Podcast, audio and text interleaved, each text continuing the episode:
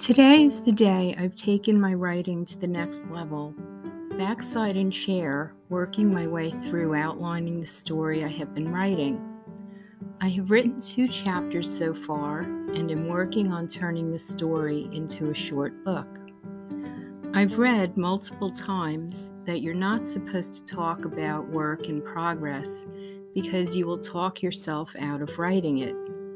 I disagree because I think that talking about the process of writing makes me want to write more and not less.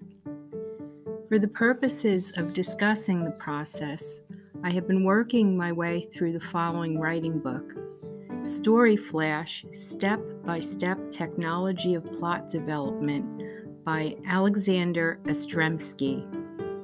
The first chapter of the book describes the basic concepts of protagonist versus antagonist, character development, story plot development, and creation of tension in a story to propel it forward.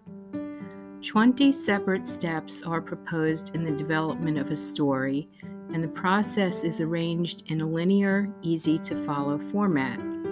I took five pages of notes and then a stack of index cards to work through the outlining process. I've made it through step 12 so far and will be able to complete the remainder over the weekend. What I discovered during outlining is that the story begins a bit earlier than I've written.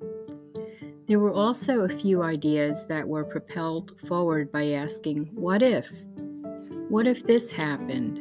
Or this?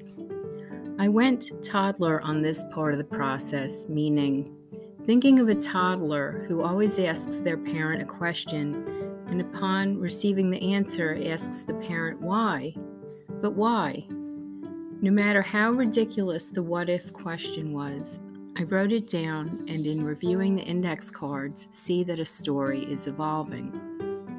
I look forward to being back at the writing desk tomorrow.